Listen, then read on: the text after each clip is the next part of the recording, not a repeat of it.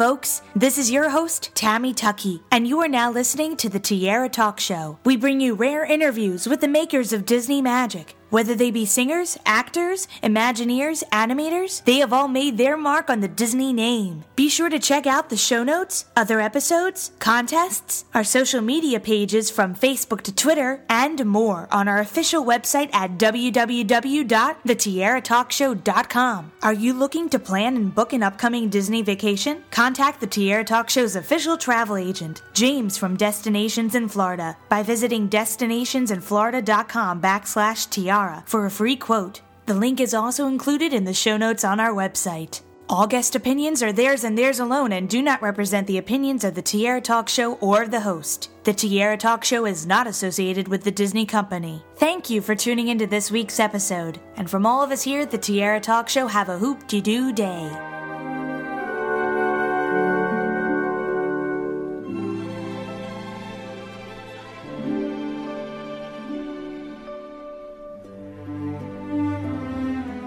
I'm excited to welcome this week's Tiara Talk Show guest, Disney Park and Cruise Line stage director Chase Senji, to the show. Welcome. Hi, thank you. Thanks so much. It's so exciting to have you on the show today because you've worked, you've been working for the Disney Company for fifteen years, starting in around nineteen eighty-six, and you kind of um, moved away to start your own business around two thousand one. I first wanted to talk about how you first got involved with the Disney Company and working as a stage director on so many different projects. Well, it's sort of a it's sort of a story of a road trip, so to speak. I grew up in Southern California, very close to Disneyland. So as any kid would, you go as often as you can. And I watched Disneyland change from the late fifties, uh, you know, until the mid-seventies or so.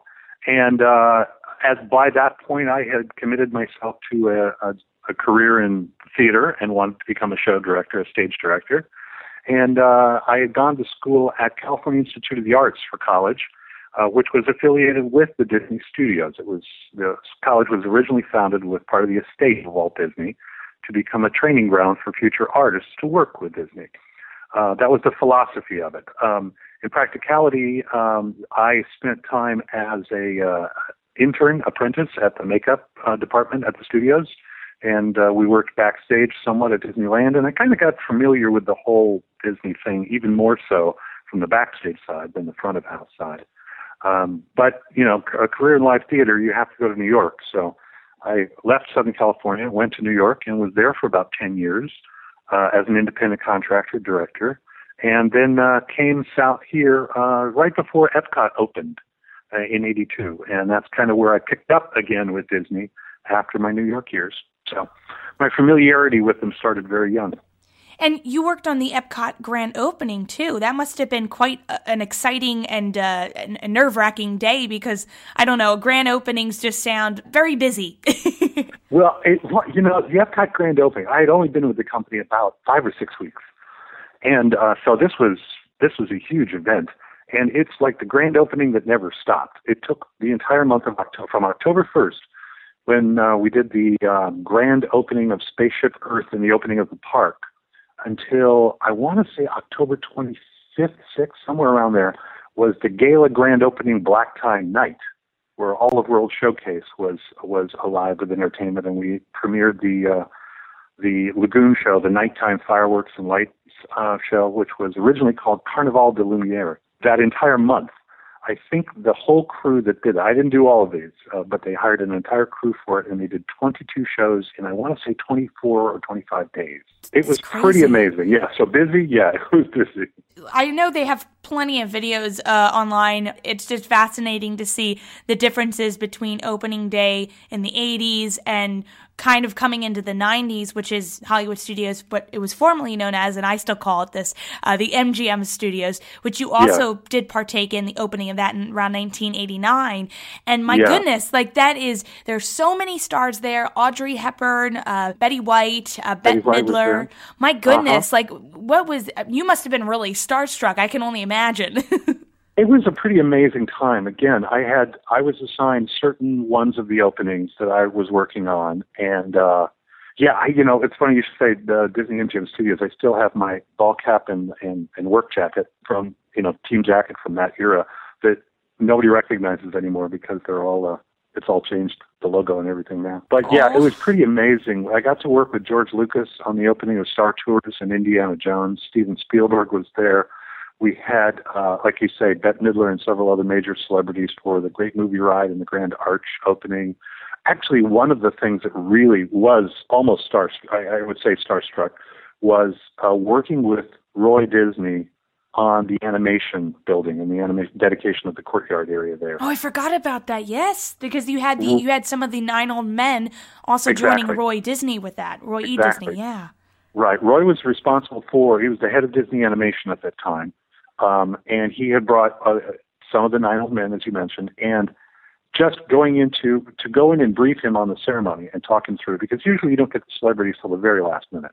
And so uh, when you're a stage manager or show director, you go in and you brief them on, okay, this is what's happening, this is where we are, what's going on, here's what you're going to be asked to do, and sort of things like that. Now, all that's been given to their people in advance, but it usually doesn't trickle down to them specifically. So they want to hear it in person just before they're going to do it. So I walked into the animation building where they had people waiting for the ceremony, which was outside in the courtyard. And I walked in, and there's Roy Disney standing in front of me. And he looked just like Walt in his younger days. I, don't, I wouldn't call it deja vu, but it was kind of a spooky, oh, my God, it's the ghost of Walt. And he's accustomed to that. And he's very gracious. He shakes your hands and, you know, smiles and kind of puts you at ease. But that's the moment I was most starstruck, yeah.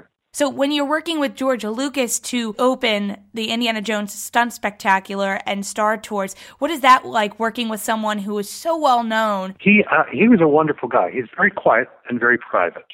I've met him several times over the years working with Disney, uh, from that beginning with uh, the Disney M G M Studios all the way through the opening for Disney Cruise Line, where he was invited to come and bring his family. Um, he's very quiet. He's very personal. He keeps to himself. Uh, we've had the opportunity to record and work at his Skywalker Ranch up in Northern California a couple of times, which was a real, real treat.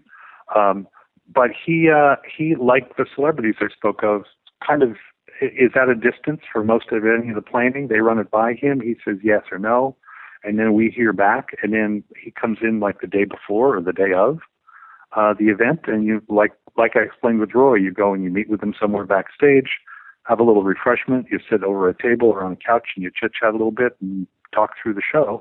And he's like, okay, what do I need to do? Uh, you know, where do I need to stand? Where, what do I need to be? And, you know, we would give him that direction. Now, he had brought with him uh, performers of Chewbacca and C three P O and R two D two uh, that were all part of the ceremonies as well. Uh, so we had the whole contingent there of, uh, you know, the, the star lineup. I'm just so fascinated with the Studios Park during that time because I never got to see it until around ninety-eight. And another show I never got to see, and I'm so angry I never got to see it, was The Spirit of Pocahontas, which you also worked on. And for oh, lis- yeah. Yes, and for listeners, uh, you've probably heard our interviews with uh, the cast. We have two separate interviews. I'll link them below in the show notes to check out. You definitely want to listen to them because the cast speaks very highly of you, Chase, and had a wonderful oh, well, time you. working on that show. And that show was... was only on for maybe a year, right? Yes. At the time, the, the executive theory was releasing a new animated feature, and every year they wanted a new show to go with that new feature. Um, and it started with Beauty and the Beast, and then they kind of went back and said, oh, we need something for Little Mermaid, and that's where the Little Mermaid attraction evolved from. And by that, by the time the Spirit of Pocahontas came along, uh, we were doing a new show a year for each of the features. Well, uh, Pocahontas opened and had its run, uh, and the, the Hunchback film was coming next. So our show closed in order to make room for the Hunchback show rather than putting it in another location or building another theater for it. They wanted to put it in the same location, and at the, that time, the studio's executive management theory was, we'll just keep putting them into the same theater. Every year there'll be a new show in that theater. Um, and then when Hunchback opened and was such a success, so they decided to just let Hunchback run another year. And then it was another year, and then another year. And I forget how many it finally ran. Didn't the uh, Spirit of Pocahontas begin at Disneyland or Disney World? Because I know Disneyland had their own version of the show. Those two shows were created simultaneously. I worked with my team here and with a team in California. And uh, the idea at the time was there's a certain amount of music that's going to be, be recorded by both. Why do it twice? Let's do it together. And then there's a certain amount of costume development and staging development that would need to be created. And within the process, their theater venue was a very different configuration than ours. Ours was a traditional amphitheater with a proscenium stage in the front. And theirs was kind of this environmental one hundred eighty degree stand in the middle and watch it all happen around you uh, experience. And uh, it it allowed us to continue down the same path to a certain point, but then they had to stage their show and we had to stage ours. And I believe they both opened the same day. Uh, if not, they were like one day and then the next. That's how they ended up with two different shows. Well, some of the cast members said that they weren't very pleased with the final film that was released, and you talked with them all and said, well, this is this is my view for the show, and they were very happy with it. So when you saw the film and you decided to take it in a different creative direction, including with the music, what was the first aspect of dissecting the script and deciding what should stay and what should be removed? Part of the reason I first got involved with the film is the trailer that they sent out uh, within the company before it ever goes to the public. Right now, those kinds of things bleed out on YouTube and stuff before beforehand, but back then everything was extremely confidential, and we used to get like a uh, not a preview of the whole film, but it was sort of a synopsis of the film with some of the completed portions, especially the musical numbers and things like that. Uh, that was used as a familiarity piece so that people working within the company knew what was coming next. Uh, and we could all get prepared for it in whatever manner each of our departments needed to. So when you, I first saw the film, and I saw this great theme of humanity, that yes, we are different, and yes, we come from different places, but there's no reason that we can't put aside those differences and look at the commonality that we have as human beings. And there was something that really struck a chord in me Uh, about that theme. And I said, I want to do this show. As soon as I saw that preview, I said, I want to do this show. And they were gracious enough to let me. So uh, when we were casting the show, we wanted, our original goal was to have an all Native American cast. Uh, and we knew we couldn't get them all from the Powh- Powhatan region of Virginia where the story actually takes place, because there really aren't that many individuals left in that area from that tribal origin. Uh, so we went on a nationwide search for uh, people with uh, Native American uh, ancestry or or current, uh, they were currently living on a reservation or New Mexico or something like that, and actively tried to hire an all Native American cast. We were unable to secure enough people for the rotation of seven days to keep the show going all the time, and subs and backups and everything else uh, with all Native American cast. So we broadened our net a little bit. And we ended up uh, working with uh, cast members that were from other ethnic backgrounds, but they had Native American in their ancestry.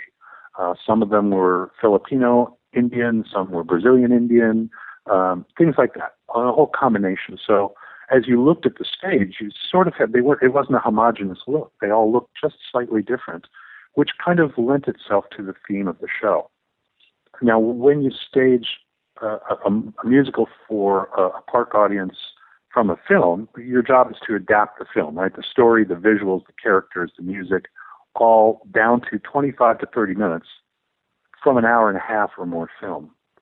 So you have to decide, how am I going to tell this story without just taking the film script and putting it on the stage?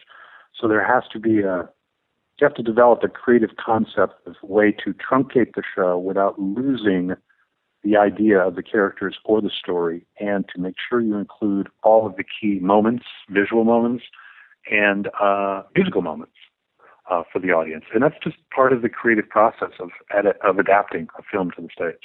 To me, it's all about the story and what is the lasting impression that the audience is going to walk away with. What message have you given them so that when they walk away, it either uh, spawns a, a conversation between the children and the parents, or people walk away and talk with each other about it. And this this show had some meat to it uh, because the story required it. And I think I think the best compliment I received after the show opened was from a young lady who came up to me after the opening and said, "I forgot I was in a theme park." even watching it on a YouTube video, I'm still uh-huh. I'm still taken away from where I am and just totally immersed in that world. And, and you know, speaking of musicals, let, let's go over to the Disney Cruise Line aspect of you of you working on projects for that. I loved seeing Hercules the musical because Meg was my spirit animal. I love oh, her, and I love the uh, the how different she was as a as a character. And then, my goodness, Hades, like that was a total switch on what a Disney a classic Disney villain is. And Hades is just uh-huh. so much fun. Did you work alongside the writer to get like a good dynamic and a good pacing going, because these these shows on the Disney Cruise Line are just as long or maybe even shorter than the ones in the parks? Yes, they're they're almost an hour long, uh, the ones on the cruise line, uh, which is a tough length of format to create a musical for. It's not quite a full musical, and it's not a one act. It's it's its own animal in between. Um, actually, I wrote the script along with my assistant director at the time because the direction to base a stage show on the Hercules film came almost at the last minute. We had developed uh, another show uh, for about a year and a half uh, prior to that. It took almost two and a half years from inception of shows to opening of the ship. So it was a very long process for these because we were designing the facility for the stage and all of the technical tricks and aspects and surprises while we were writing the shows. And so they had to be designed and engineered into the construction of the ship at the same time. So it's kind of a lengthy process for that. But we had been creating uh, an opening night show called Let the Magic Begin, which featured a three-generation family, uh, grandparents, parents, and children, uh, who come aboard the Disney Magic. And to the spirit of what the ships were created to do, they each had their own little vacation on their own, and then they come together at the finale as a family to experience the entire uh, the entirety of the ship experience, which is what the ships were intended to do. Uh, Disney Cruise Line was founded for families to be able to cruise together, vacation together, and have their own time as well, separate from each other. So the ships were originally laid out, and still are, so that there are areas just for adults, areas just for kids, and areas where families can come together. And no one had done that in the cruise industry before, so we thought it was important to make that part of the reminder message of the opening night experience for the ship. We were in the uh, middle of the final presentation of that show, and uh, Michael changed his mind. Michael Eisner changed his mind and said he had just seen the Hercules film in L A because it hadn't been released yet to the public. He had just seen it in L A, and he said, "This is going to be a major hit. Do a Hercules show." Literally, we were writing bits and gags at night while we were rehearsing Voyage of the Ghost Ship and Disney Dreams, the other two shows. We were writing and rewriting the Hercules show because at the time he told us to do it, we hadn't seen the film yet. It hadn't been released. And we had to go into rehearsal just a couple of weeks later. And part of the conceit of the show, like you said, there weren't, there are five muses in the film. Well, we had to have five in order for the vocal parts to work, but we didn't have five African-American females in the show cast repertoire because once you're aboard ship, everybody has to play a different part in each show. So we already hired the cast for Ghost Ship and for Disney Dreams, and now we had to retrofit the cast into uh, muses and the characters of Hercules. How are we going to do this became part of the, the anchoring concept of the show, which is to do it like a vaudeville, do it like a vaudevillian piece where there are mistakes that happen in front of the audience, and part of the fun is that the audience is in on the gag, that half the props got lost at sea, and the costumes didn't make it, and we don't have enough people, so people have to play multiple parts. And we and we watch people change costumes, and we watch people come out in the wrong outfit, and we watch all those, and that becomes part of the texture of the show. It's sort of like a like a like an old variety show, like a Carol Burnett show or something like that. We had to work backwards to create it instead of forward. Well, well, we'll go to the next show that you did for Disney Cruise Line, which was Disney Dreams. It's still playing, still running, and a new announcement was made that they're going to update it uh, with some Frozen songs. So have you yeah. been approached to uh, help with this update since you were yeah, one of we, I, I actually had an encounter with one of the uh, one of the higher executives out in California recently about about this, and uh, he was our uh, assistant producer at the time with Disney Cruise Line. And uh, he brought it up to me just thinking I would be amused by it. And I said, well, you know, we created the show as a modular piece, that uh, the Cinderella segment, the Belle segment, the uh, Lion King segment, or the Aladdin segment could each be almost like pulling out a drawer, you could take out that piece of the show, as long as it held to the initial concept of the show, which was this is all happening in the imagination of the young girl who's the lead character. It's all conjured by Peter Pan. And it all has to be part of the the riddle at the beginning of the show. And it all has to evolve out of her bedroom because, as you remember, everything comes from a toy or an object or a thing in her bedroom. So the imagination of a child is what brings that show to life. And as long as the Frozen piece isn't just kind of dropped in out of the blue uh, with no rhyme or reason or what for, then I think it'll be extremely successful. Uh, in fact, they could. I was thinking they could pull the Cinderella segment, uh, being one of the older classics, and bring in Frozen instead. But now that they're doing a live-action Cinderella, I don't know. Maybe that's the tougher choice. Has there ever been any Disney film that you kind of wish that you could have made a project, a, a musical out of, and it never kind of came to fruition? Actually, almost, almost the other way around. I, as I mentioned just a few moments ago, we created a show called Voyage of the Ghost Ship for uh, Disney Cruise Line. And as we were creating it, we were extremely hopeful that that show might actually be turned into an animated feature. Wow. It was an original story set in the t- same time era as Pirates of the Caribbean. Little inside story. That show originally was going to be a prequel to Pirates of the Caribbean, the ride.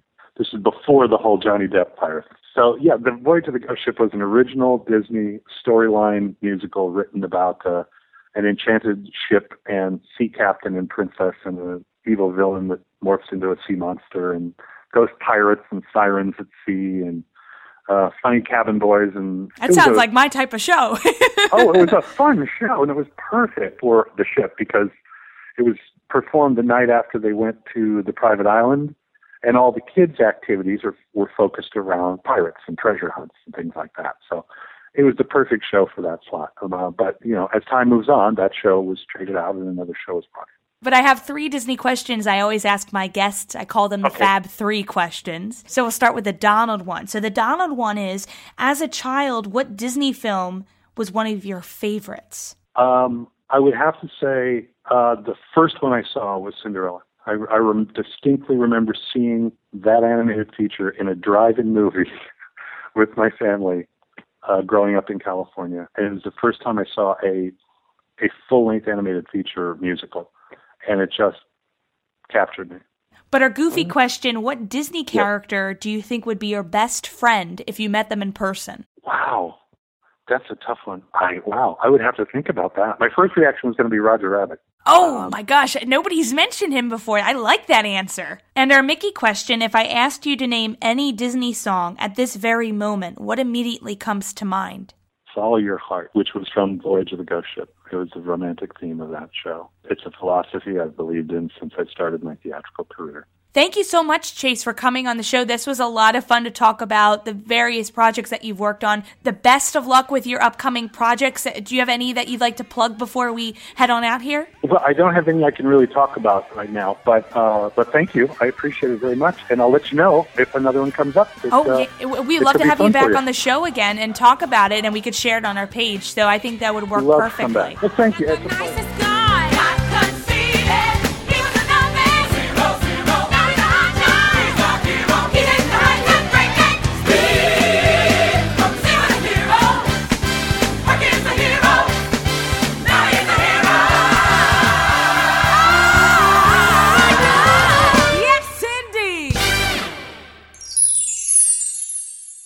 My answer is two words. Okay. Oh.